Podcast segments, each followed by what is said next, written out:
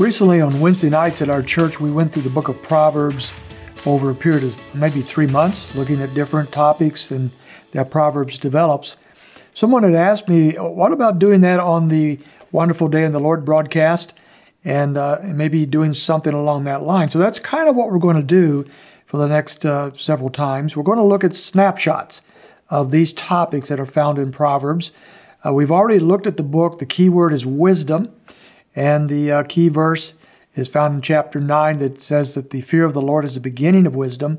So that's where we're backing off from now. The next snapshot, as we go down this Route 66 of the Scriptures, we're taking time to look at these markers, these snapshots of the things that God wants to indelibly print upon our hearts. And one of the major issues that Solomon brings up over and over, and remember, he is writing, he's addressing this book to his son. And so, as a good father, he has many things of wisdom he wants to teach his son. And one of the very first ones, one of the most prominent ones early on, is that of the area of morality or purity. Unlike much of the rest of these topics that we'll look at going through, the issue of purity and morality and the dangers of immorality are kind of grouped together early in the book in the first 9 chapters, but especially in chapter 5, 6, and 7. We see a number of word pictures in these chapters concerning the dangers of sexual sin and impurity. He talks, for example, of a destructive lady, this seductive lady, you might say, that leads to a way of destruction. Now, remember, he's talking to his son. If he was talking to his daughter, he might turn that around. But he's concerned about his son being seduced by someone who will lead him in the way of destruction. He also has the word picture of a misleading lip, or lips. This individual is very good with words, very good at misleading the person they're trying to deceive. And then finally, there is unstable feet.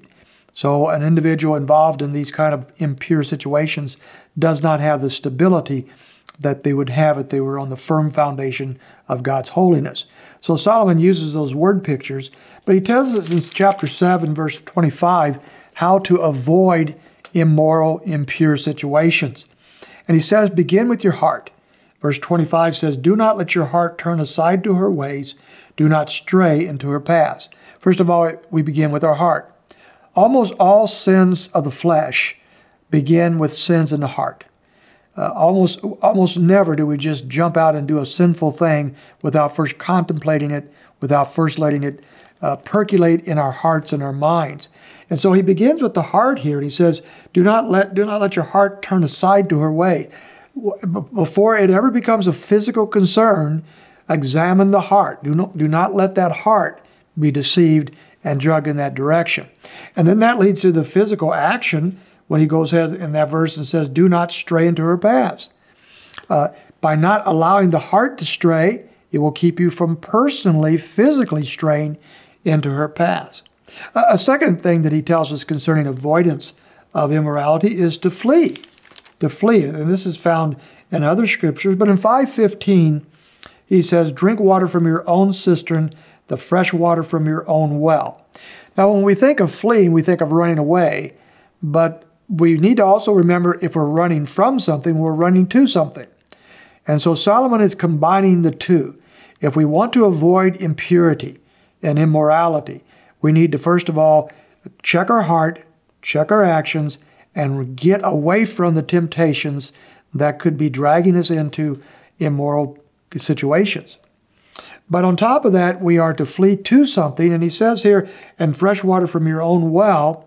He goes on then to talk about, in verse 18, for example, to the married individual, let your fountain be blessed and rejoice in the wife of your youth.